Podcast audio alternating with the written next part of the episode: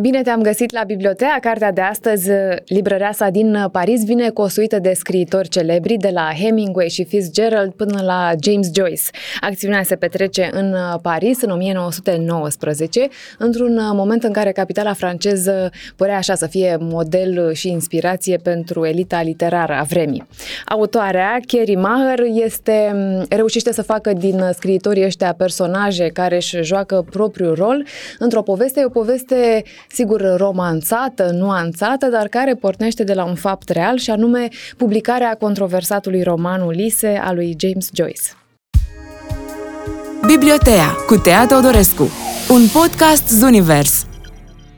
Chiar dacă avem uh, personaje cu greutate, cum ziceam mai devreme, scritori celebri, eroina este, cum îi zice și titlul cărții, librăreasă, se numește Silvia Bici, o americancă îndrăgostită iremediabil de Paris, care revine în oraș, iar când uh, ajunge să intre într-o librărie cochetă, îi se schimbă viața. Librăria e deținută de un uh, cuplu format din Adrien și Suzan și Silviei îi place atât de mult viața asta boemă printre cărți încât își dorește să deschidă o librărie. E ajutată și de Adrien, pentru care face și o pasiune. Relația cu fata înflorește și, în același timp, Silvia reușește să deschidă librăria pe care și-o dorește, se numește Shakespeare and Company și um, e o alegere cel puțin curajoasă. Asta eu zice și uh, proprietarul unui faimos magazin de carte de la Londra, când ea se duce să cumpere cele mai noi titluri pentru librăria ei. Uh, vă place literatura nouă, după cum se vede, a comentat el în timp ce așeza pe masă un teanc de 10 volume. Într-adevăr, prietenii mei din Paris sunt nerăbdători să citească cât mai mult din acești scriitori, iar scopul meu este să am întotdeauna în librărie ultimele și cele mai de seamă scrieri ale autorilor americani și englezi. Încrețindu-și fruntea, și-a fixat monoclul între obraz și sprânceana stufoasă. O librărie de carte, în limba engleză, în Franța, ea a dat din cap hotărâtă. Dumnezeule, știu, voi fi cea din tâi. Sper că ai un plan de rezervă, îi spune el. Cred că lucrurile vor merge ca unse. Și uh, se într-adevăr se întâmplă ca lucrurile să meargă fix așa cum își propune Silvia. Librăria începe să atragă intelectualitatea vremii, așa reușește Silvia să-l cunoască și pe James Joyce, cel care cel în jurul căruia se compune cartea asta. Pentru că își dorește să fie la curent cu toate noutățile literare, eh, Silvia începe să citească fragmente din Ulise, cel mai nou roman al lui James Joyce, roman care începea deja să facă valuri la vremea respectivă. Insistența romanului asupra unor detalii minuțioase și realiste stârnea controverse în Anglia și America. Unele reviste îi publicaseră capitole și erau confiscate de către Societatea pentru Suprimarea Viciului din New York, declarate obscene apoi.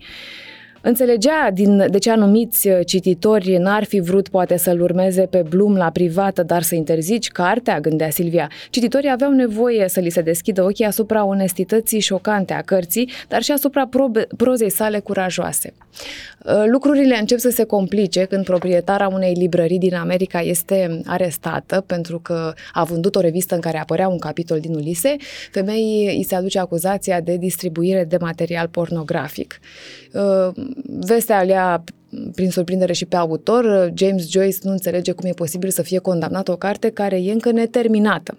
Și în momentul în care Silvia hotărăște că e cazul să se implice mai mult decât o făcuse până la momentul respectiv, Joyce și cartea lui exilată aveau nevoie de tot sprijinul pe care îl puteau primi. Silvia a făcut uh, legământ să fie unul dintre acei oameni, una dintre acele femei, mai bine zis, care să ajute la publicarea romanului. Ulise era o bătălie în care merita să intre.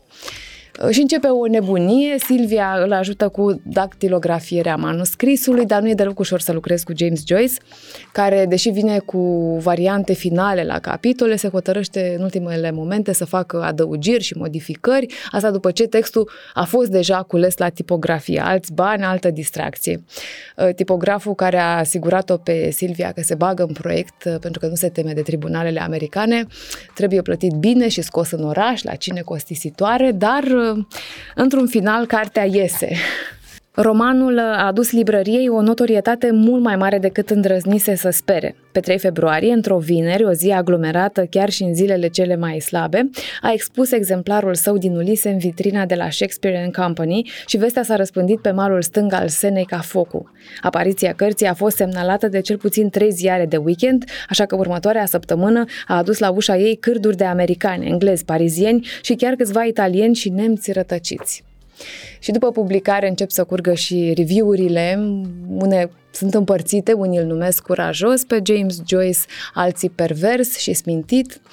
Pe măsură ce se derulează acțiunea cărții, apar și piedici noi și rezolvări și din nou probleme uh, și descoperi un James Joyce tipicar, cu tot felul de nevoi, nu doar legate de carte, un tip care nu se sfiește să fluture datorii cu numele lui care trebuie achitate de alții, nu de el, Acțiunea cărții se încheie în 1936. Sigur că viața personajelor continuă și după acest an uh, și e simpatică la final, autoarea te ajută cu informații în sensul ăsta. Vine și cu vești bune și cu vești mai puțin bune. Librăria prinde al doilea război mondial, va fi închisă însă, iar um, Silvia decide să nu mai redeschide după război. Le-ar fi zis prietenilor că lucrurile nu se fac de două ori. Atât pentru acum, eu te aștept și data viitoare cu o carte nouă. Zunivers Podcasts